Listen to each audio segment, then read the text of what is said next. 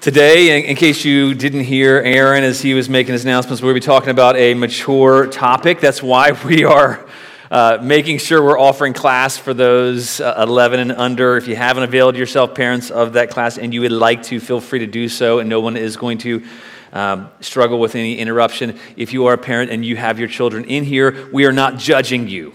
And that is your prerogative as a parent, whether you feel your children are ready to hear about sex or not. So um, please feel free to keep them in, and please feel free to take the kids out as well, whatever God is leading you to do as a parent. So uh, we are talking this morning about sex, not because it is a popular topic or because it is trendy or because we're trying to get likes on our YouTube page.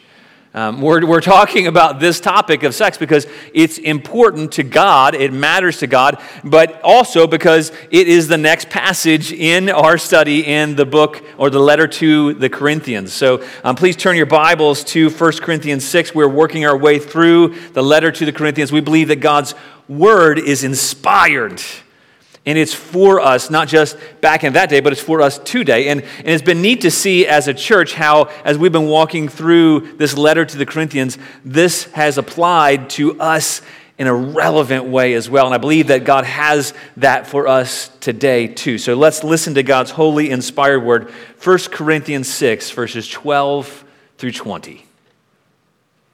All things are lawful for me, but not all things are helpful. All things are lawful for me, but I will not be enslaved by anything. Food is meant for the stomach, and the stomach for food. And God will destroy both one and the other. The body is not meant for sexual immorality, but for the Lord, and the Lord for the body. And God raised the Lord and will also raise us up by his power. Do you not know that your bodies are members of Christ? Shall I then take the members of Christ and make them members of a prostitute? Never! Or do you not know that he who is joined to a prostitute becomes one body with her? For it is written, the two will become one flesh. But he who is joined to the Lord becomes one spirit with him. Flee from sexual immorality. Every other sin a person commits is outside the body, but the sexually immoral person sins against his own body. Or do you not know that your body is a temple of the Holy Spirit within you, whom you have from God? You are not your own. You were bought with a price. So glorify God in your body. Amen. Let's pray. Father, I pray that you would use me in my weakness, that you would use this otherwise humanly weak means of, of speaking, that you would use this to affect our hearts and minds, Lord. Would you use this to transform us? Father, I pray that, that you would help us live in a way in our bodies that is worship to you, that you would enable us to have a greater appreciation of the fact that our bodies are temples and, and our bodies are designed for you to worship you. And God, I pray that you would help all of us hear your words for us today. By your Holy Spirit, make this word alive to us, Lord, and empower us to hear, empower me to preach. In Jesus' name we pray. Amen. Well, according to a August 2019 study by the, the Institute for Family Studies, between the ages of 15 to 17, 26% of all those who claim to be evangelical Protestants, people who profess to believe like we do, of all people who profess those core tenets, 15 to 17, have had sex outside of marriage. Of 15 to 17 year olds, 44% of professing evangelicals regularly attending church have engaged in, in some kind of direct sexual activity with their bodies.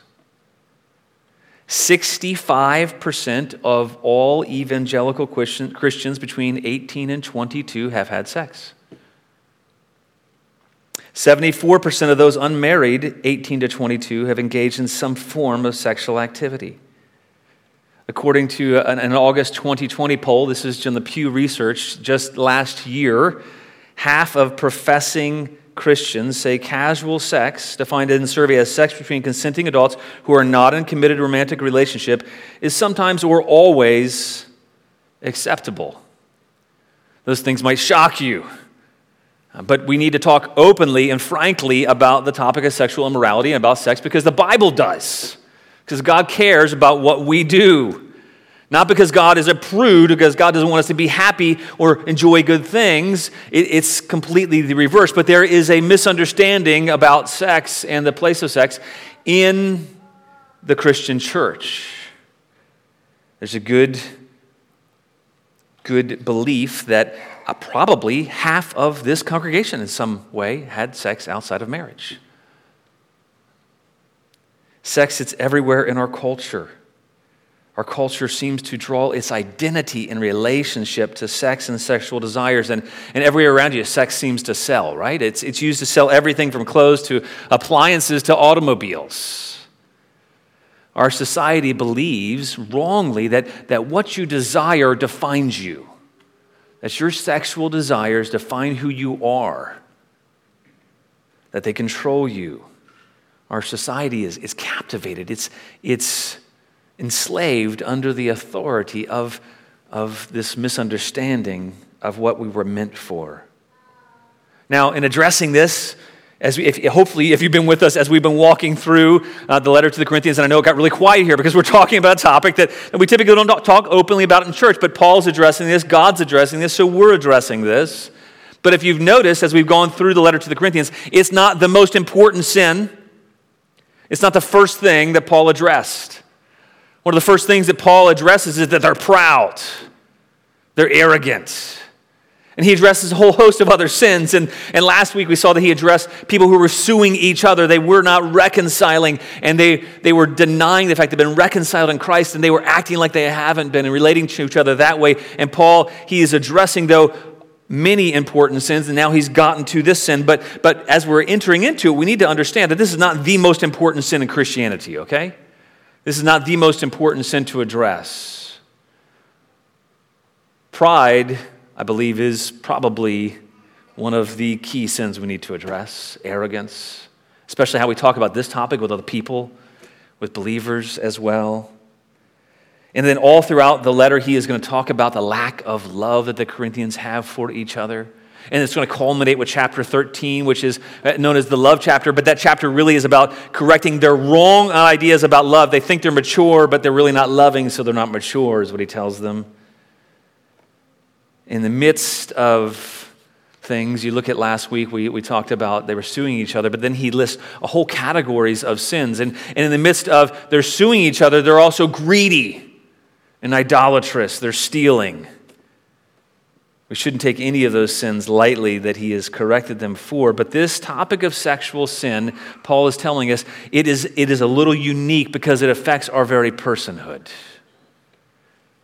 And so let's look back at the previous verses. If you'll go back in your Bibles, if you have a Bible this morning, I'd encourage you. Um, you're, you're going to need your Bibles. We, we, we encourage you to bring your Bibles, check what we are saying against the Scriptures. But look back just a couple verses prior to this. In verse 11, he says, And such were some of you. Let's not be self righteous. Let's not act like we are pure and holy on our own. Let's, let's, let's understand that the reality is that all of us have sins of some kind. All of us have some of those sins he's listing. And in verses 9 to 11. So let's not be arrogant. Let's not be condescending. Let's, let's deal with each other and with other people who are struggling with any manner of sin, whether it is greed or idolatry or sexual immorality, with the same measure of grace. Let's help care for each other. Let's welcome people in the church who are struggling with sin, who come to our church. May they find help and patience and mercy and grace and kindness and healing and forgiveness and redemption because you know what? All of us need that. All of us struggle with some form of sin, and sometimes uniquely, because it affects our bodies uniquely, Christians can think this is the worst sin. That's not what Paul's doing here. All of us need God's grace to find healing and redemption and freedom. Now, now, most of us know, most Christians know that sex outside of God's ordained covenant relationship of marriage, it, it's not right, that it's sin, but often I believe Christians have no good motivation to not sin in this area other than don't do it, God says no. Now, that, should, that is good enough that God commands us like that, but, but God knows that we need a a good motivation, a good understanding of who we are, who we're meant to be, our very purpose made in the image of God, and Paul knows that as well. And so, Paul, he doesn't just give a prohibition here. He doesn't just say, okay, okay, Christians in the church of Corinth, okay, Christians anywhere, I hear you're sinning sexually, stop it.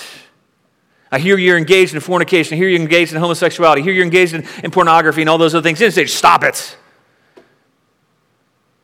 That's, we need motivation for why and how. How do we think about ourselves? Because how we think about ourselves, how we think about other people, it affects how we live, right? In fact, often when a commandment is given with no grace to obey that commandment, it's even more tempting to sin. That's what Paul said in, in, Romans 7 9. He says, he says, But when the commandment came, sin came alive and I died. The very commandment that promised life proved to be death for me. He says, For sin, seizing an opportunity through the commandment, deceived me, and through it killed me. And so, what do we see in this passage here? It's not just a prohibition. Paul's not being angry with them. He's not just giving a prohibition, he's giving us a gospel motivation. A gospel motivation to combat sexual immorality because that's what we need. Listen, church, if you're honest with yourself, this is a temptation for, for most people in this room in some way. Uh, the lust of the flesh, the lust of the eyes, those are temptations that most people face. Single, married, doesn't matter. You're going to face temptations in some form to view sex wrongly. And so instead of just prohibition, Paul gives us a gospel motivation how to look rightly. And he, the first motivation he gives the church is that you matter. That's what he's telling them. Essentially, he says, You matter. Your body matters. You as a person, you holistically as a person, you matter. Not just your spirit person, but who you are in your body matters. Your body is important. You matter. The world treats the body as if it doesn't really matter what you do with your body. As long as it feels good, do it. It doesn't, doesn't matter as long as it doesn't harm anyone else. We hear that message as if the body doesn't matter, and people act like it doesn't matter if they behave in a promiscuous way. People act like their body is not important able to treat it however they want. But tell that to a teenager struggling with their identity that the body doesn't matter? Really? Tell it to any adult. it feels like the body matters. We, we know inherently because God actually created us as people who have souls and spirits, minds, bodies. He created us all as one. And what we do in, in one part affects the other part. The body matters, but it seems like the church in Corinth probably thought the body doesn't matter. It's not significant. As long as we protect what we believe and our spiritual identity, that's okay. So we can do whatever we want. We have freedom to do that. And they, it seems like they might have under, misunderstood the idea of Christian freedom to begin with, that, that Christians are free from the law, right? We, we believe that. We believe that Christians are free from the law. We believe that, that we are not having to keep all the ordinances of the law in order to be righteous before God. And so we have freedom to not have to obey all of the dietary laws, and, and we don't have to clean our houses, getting all the leaven out. We don't have to keep the law to be righteous before God. Our, we, our hope is that our faith is solely based on the grace of God and the, the righteousness of Christ. Paul would have taught all those things. He would have taught that you're free in Christ. You're free to, they, they, were, they were hung up on, on whether they could eat meat or where they could do. And Paul says, no, you're free to do all those things. You're free to eat meat as long as it doesn't cause your brother to stumble. You're, you're, you're free to drink alcohol as long as it doesn't cause your brother to stumble. You're, you're free in, in so many regards. It's lawful. What you eat doesn't defile you. We're not bound the, by the law. We're freed from the law. But the church in Corinth had misunderstood something. They, they thought that being saved by grace was, in, was enabling us to live however we want, not understanding that it enables us to live by grace, to obey God by grace. They were, they were saying from the quotes, all things are lawful. And that if you look down your Bible, some translations have those in quotes. Uh, that was a means to selfishly gratify the lust of the flesh, but we're free now not to sin. Before we, we couldn't be free to not sin. Before we were only free to sin. And so now we are free, but we're free to live how God designed us originally. We're free to be bound by love, love for God, love for our neighbor, free for all of our actions, to be, to be guided by loving the Lord our God with all our heart, all our mind, all our souls, and, and our bodies, everything we are. We're free to show God's love by denying ourselves, by taking up our crosses and, and following Him. But we're not free to live however we want. And there's some good reasons here because our bodies matter. And anything we give ourselves over to, we, we are, of a sin we give ourselves over to, it's like we're submitting to that sin to enslave us once again. And, and Jesus died to set us free from being enslaved to sin. So when we give ourselves willingly over to a sin, it's as if we're submitting ourselves once again to slavery. And Paul says, look down your Bibles in verse 11 or verse, verse 12, he says, But I will not be enslaved by anything. All things might be lawful, but not all things are good for you. And also, if you're giving yourselves over to sin, you're giving yourselves over to slavery. And then they, they quoted this idea that, well, well, Paul, food's meant for the stomach, and the stomach is meant for food. So what that means is that, you know, we eat food, and, and of course, food, the only reason we have food, that God designed food, was so we could eat it. And the only reason our stomachs are designed is so that it can consume food. And so they were equating that to sex as well and saying, well, well we, have, we have organs, we have, we have genitalia, we have, we have parts that are, that are meant for sex, so it must be that we're designed for that, and so we just do what we have desires for. And it doesn't really matter. And Paul says, no, you're, you're fundamentally misunderstanding something. You're misunderstanding the fact that, that food is going to go away and our stomachs actually will be destroyed. Somehow, I, there, there won't be a need for that. But, but here's what, what won't your body is going to last.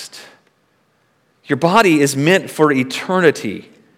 And not only that, look, look down in your Bibles in verse 13. He says, Your body, it's, it's not designed just for sex, it's actually designed for the Lord. You're saying food is designed for the stomach, and so sex, the body is designed for sex. He says, No, you're misunderstanding things. The, the, the parallel between food being designed for the stomach is that your body was designed for the Lord. That's what he's saying here. Your body is for the Lord, your body matters. You matters. You were designed not, not just so you could procreate, not just for sex, but you were designed for the Lord, and the Lord for the body. Your body was designed, and we'll see this later, to be a house, a dwelling place for God. It's part of God's good design that He designed us to have sex. And God intends that for our enjoyment and for our good, but it's only good when, when God has intended and, and how He has designed it. And by the way, if you're married, we're going to get to that next week a little bit. Now, if you're married as well, you can read ahead. And I encourage you to read ahead in the Song of Solomon. See the goodness of God's design in the, within the life covenant commitment of marriage. Um, let's not be prudes and act like sex is bad. Sex is wonderful in the context of marriage. Outside of that, though, it does damage. Outside of that, it does great harm because it's, we were designed for that. We were designed for the Lord, we were designed for Him. Our body is meant for Him, and the body for the Lord, the Lord for the body. What Paul's saying is, you've flipped things around, you've gotten it wrong. It matters. What you, you do in your body matters because you matter, because your body's designed for God. And because the body matters, by the way, it's, it's also a reason why when we do ministry and we proclaim the gospel to people who are in physical need, you want to think about how can we care for those who are in physical need because the body matters. We need to minister in, in, in, word, in deed as well as word because we value, we respect each other's bodies as made in the image of God for God. But look at the other reason he says that you matter. Not just are, is your body made for the Lord. Look in verse 14. He says, And God raised the Lord and will also raise us up by his power. That's what we are remembering. Every time we take communion, we are remembering that we too, we die with Christ and we're raised to newness of life. We're trusting in the life of Christ. We eat the bread. We trust in the fact that we, we have resurrection life. Although we don't see it yet, we have resurrection life. It's a guarantee. We have new life in his blood, and we'll be resurrected one day. And that gives a unique respect for the body. The body is important. The very fact that God raised the Lord up bodily was important and significant. He redeemed the creation. He redeems our bodies, and our bodies will be raised up again. And so, Paul here, he's giving us some gospel connections that, that, that we will be resurrected. And that is actually a motivation for why we need to abstain from sexual morality because you matter. Your body is important. It's meant for the Lord. You'll be resurrected. And the second reason he gives to believers for saying no to sexual, sexual immorality is that we've been made members of the body of Christ. Look down your Bibles in verse 15. You're one with Christ, is what he's telling us. You are one with Christ. Your body matters, you matter, and you're one with Christ. He asked them a rhetorical question. He says, Don't you know? Don't you know that your bodies are members of Christ? We're attached to Him now. We're a part of Christ. And in, a, in a very spiritual sense, we are attached to Christ. We're a part of his body. Christian, as far as your standing in Christ goes, you can't get any closer to Jesus. Now, you might feel far from him relationally. You might feel far from him at times. You might, not, you might feel distant, but here's the truth. You are in Christ. You can't get closer to Christ because in Christ you are already as close as you ever will be. You're a member of his body. And that's what makes the whole idea of sexual immorality so gross, is what Paul is saying. And by the way, the reminder, we talked about a few weeks ago that, that sexual morality is any kind of sin outside of God's covenant design for sex within a committed relationship of marriage between one man and one woman.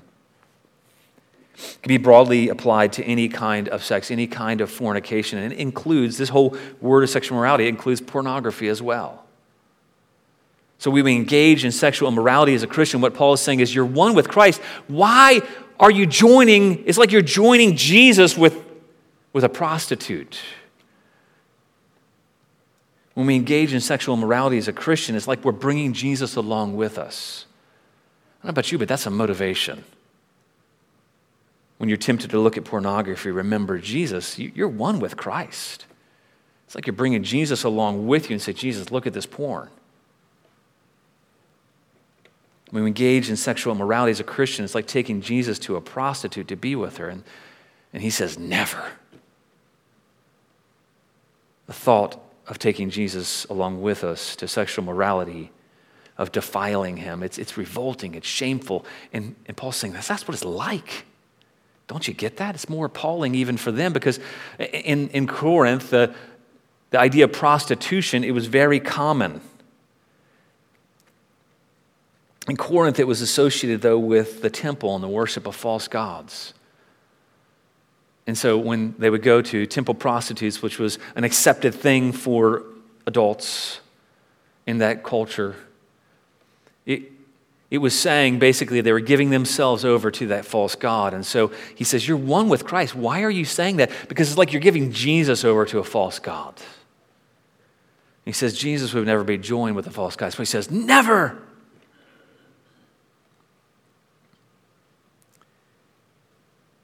The Corinthians and the culture around them gave into the every urge of the flesh.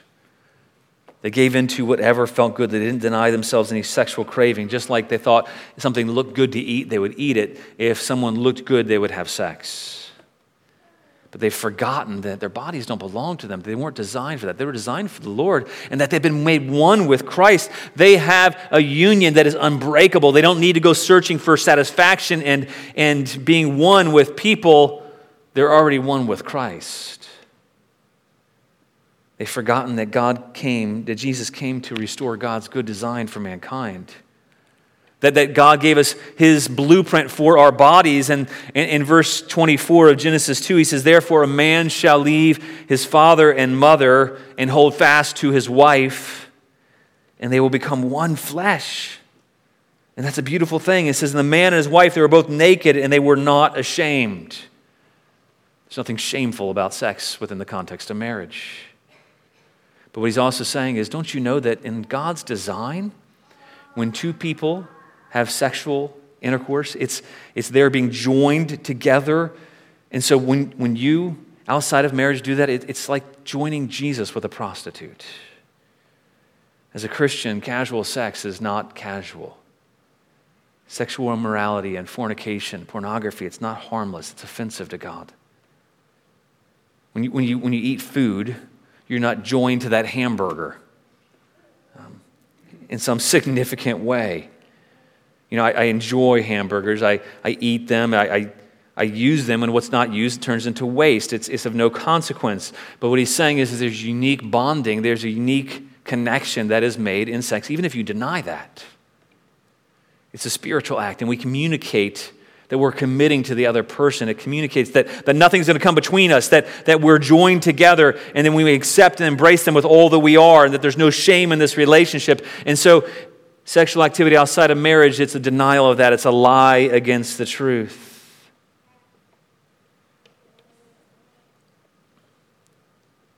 I had a, a, quote for you that I'll share later with, uh, I'll get that out to you somehow but it, it talks about the fact that we try to deceive ourselves, even when we know that's what sex is communicating. We try to ignore it.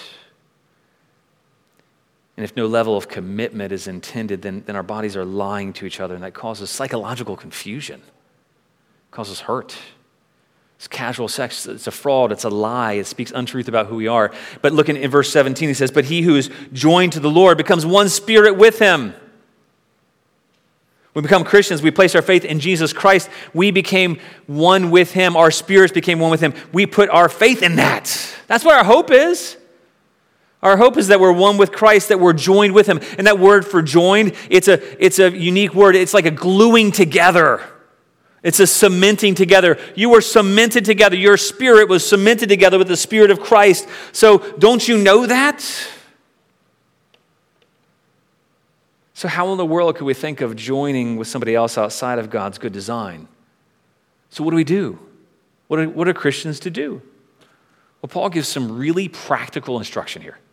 Okay, here's really practical instruction. Look down at verse 18. Flee. That's what he says to do. Flee. Run. Run from, flee from, run away from, get out as far away from it as you can, as fast as you can. And that is an ongoing verb in the present tense, which means you continually do that. And by the way, in our culture today, you got to continually flee, right? I, I was actually on a, a, a, Christian website, Bible website, um, with different translations and things like that, looking on a Christian website, and they have this ad banner because they don't control what's on their ad banners. And in the ad banner was a sexually immoral ad is everywhere. It's, it's all around us. The, the very air that we breathe in the culture, it's all around us. And Paul says, flee. It doesn't mean leave the world, don't be around people.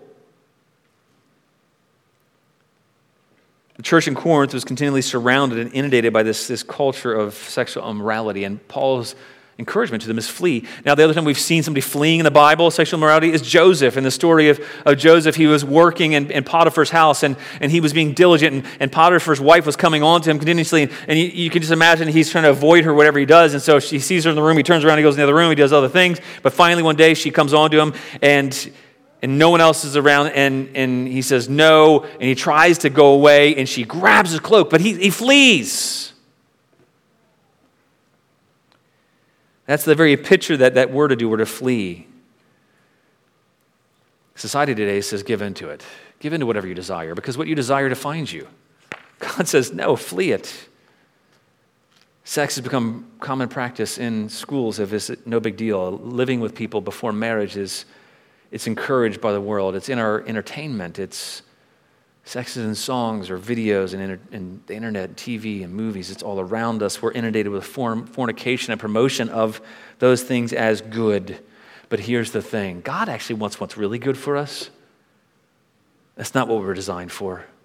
It's not, a, it's not good for us. It robs us of joy in Him, it robs us of the pleasures that God intends for us. It's everywhere, it's on your phones, it's on advertisements. And, and let's be real sexual attraction and, and sexual arousal, they're really powerful forces. And they can feel overwhelming at times, can't they? If you give in to temptation, it become a, can become an addiction that's hard to break free from. And, and, that, that can become like a prison and it can lead to guilt and shame and condemnation and myriads of struggles in the Christian walk. And God says, I don't want you to be, I want you to be free from that. Flee that. I want you to be truly free. You think your freedom is for freedom to have sex with everyone. And God says, No, I want you to really be free because actually you're enslaving yourself. Be free. He doesn't say embrace it, tolerate it, coddle it, ignore it. He says flee. And he gives the reason why he says the relationship of sexual immorality is unique because our sex is unique with our bodies. Our emotions, our, our memories, our senses, our bodies, they're affected in a unique way. We can be forgiven, we can be made clean, we can be healed, but you know, some of those effects endure until we're resurrected and healed. Leon Morris puts it, he says, Other sins, I think we have this quote up there. Leon Morris says, Other sins may have effects on the body, but this sin and this sin only means that a man takes that body that is a member of Christ and puts it into a union which blasts his own body. Other sins against the body, e.g., drunkenness or gluttony, involve the use of what comes from outside of the body. The sexual appetite arises from within. They serve other purposes, uh, e.g., conviviality, but this has no purpose other than the gratification of the lust. They are sinful in uh, the excess. This is sinful in itself. And fornication involves a man in what Godet calls a degrading physical solidarity, incompatible with the believer's spiritual solidarity with Christ. The sexual sinner sins against his own body. The body's important, it's sacred. It has to do with who we are, it speaks to how we view others made in the image of God. So he tells us to flee, flee with our eyes, flee with our bodies. And third reason for, for saying no to sexual immorality, third motivation that Paul gives us is that you're a temple. You are a temple. You matter. Your body matters. You're one with Christ. Both of those are good news. Here's another good news you're a temple of the Holy Spirit. That God would not be distant from us, that God would not be far from us, but that He would come to us and make His dwelling place not only with us, but in us. That's astounding. We have the maker of the universe sending his very spirit to be with us.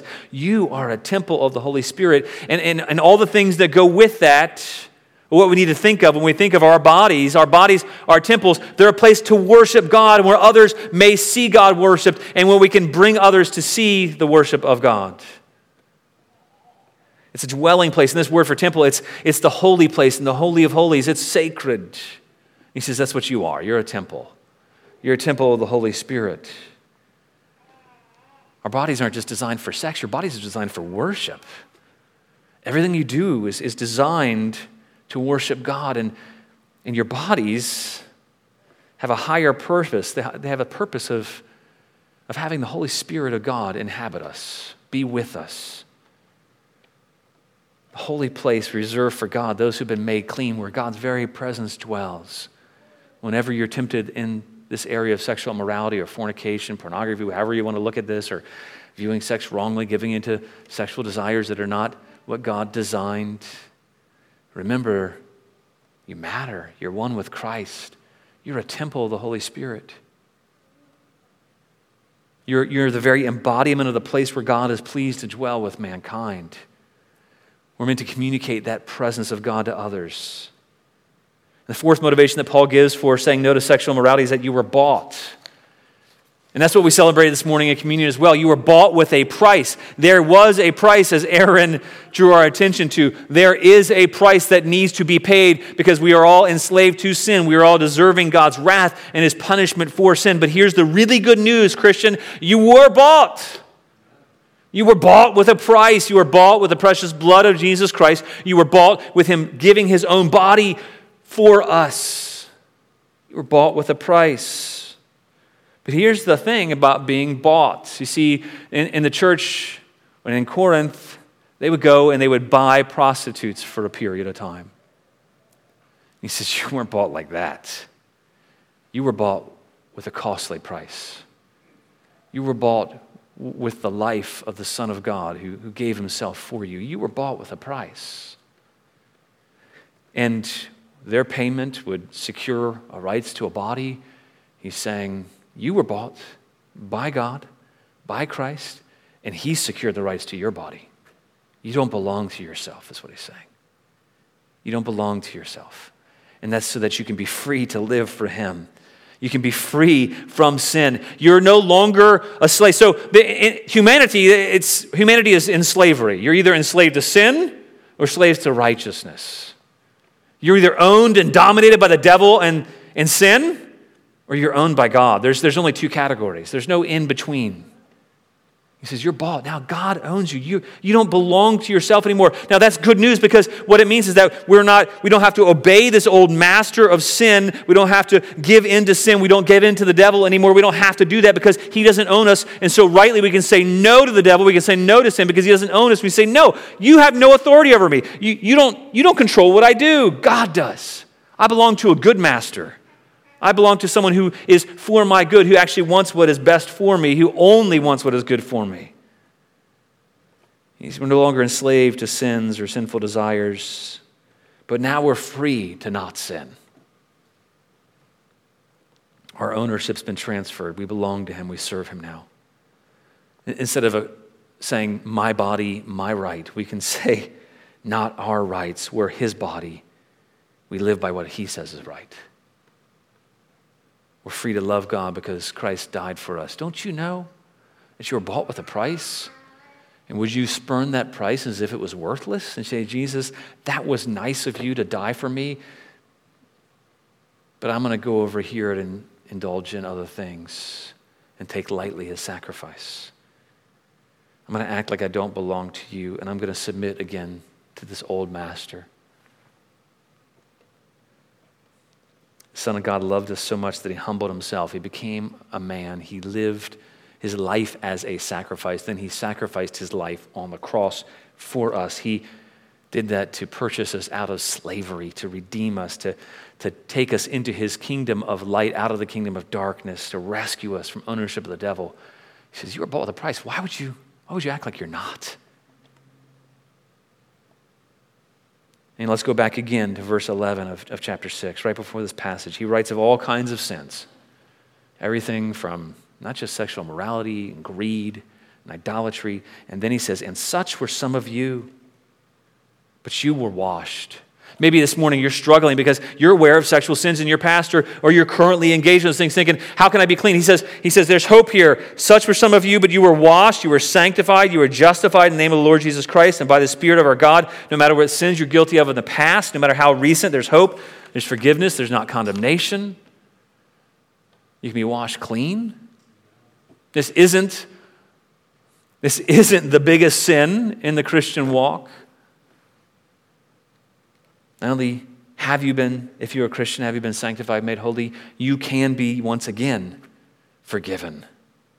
No matter how deep your sin is, there's no condemnation. When you and I walk in the light, we confess our sins. He is faithful and just to, to forgive us of our sins and to make us clean. Now we have a paid for freedom. You know, sexual immorality, it's permeated our thinking. When I was younger, it, it permeated my thinking. Christians can, can use all kinds of excuses, even. They can say that what we do with our bodies doesn't matter because what spiritual matters. They can say that, well, God doesn't, doesn't really care so long as we love each other and what's loving is matters, but really it's not loving to take something so personal from somebody else outside of a lifelong commitment to them. Other claim, like, it's, it's no big deal because God's going to forgive me. But taking the forgiveness of the Lord lightly means that you may not be forgiven in the first place but you matter. That's what Paul tells us. He doesn't just say stop sinning, he says you matter. What you do in the body matters because your body was designed for the Lord. Your body's going to be resurrected. You're one with Christ. You're a temple of the Holy Spirit. You've been bought with a price, and now the primary motive for us is to, to live in our body to glorify God now. Where before we never could. Now we actually can take steps to live as members of a new creation to bring glory to God through how we conduct our physical bodies. And then we can be a temple and proclaim the good news to other people through how we live differently. We can, we can declare liberty to those who are captive to sexual immorality. What a privilege. We can do this. We can glorify God in our body where once we couldn't. And we do this because we hope in Him, because we're one with Him because he's going to resurrect us, because he's, he's given us his Holy Spirit, he's bought us with a price, he's freed us. So let's be committed, church, to living this way. Amen? Let's pray. And if the band will come up and, and we'll close the song.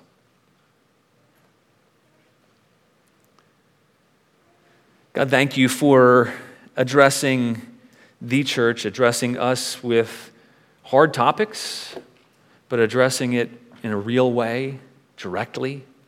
But thank you, God, that you don't do this to give condemnation, but you do this to give us freedom. Thank you that you intend to set us free. And God, I pray for, for anyone here who is enslaved to sexual immorality, whether that's, pardon me, fornication, or whether that is pornography, homosexuality, what, whatever that might be, Lord, I pray that you would free us, free anyone here who's caught in sin. Lord, would you extend your grace, your mercy, and bring true freedom to love you, to, to please you, to live for you, to glorify you, and to experience true joy in, in living for you in our bodies. And Lord, help each and every one of us, Lord, flee these temptations. And help us love you with all that we are. Help us worship you with all that we are. In Jesus' name we pray. Amen. Please stand and let's sing.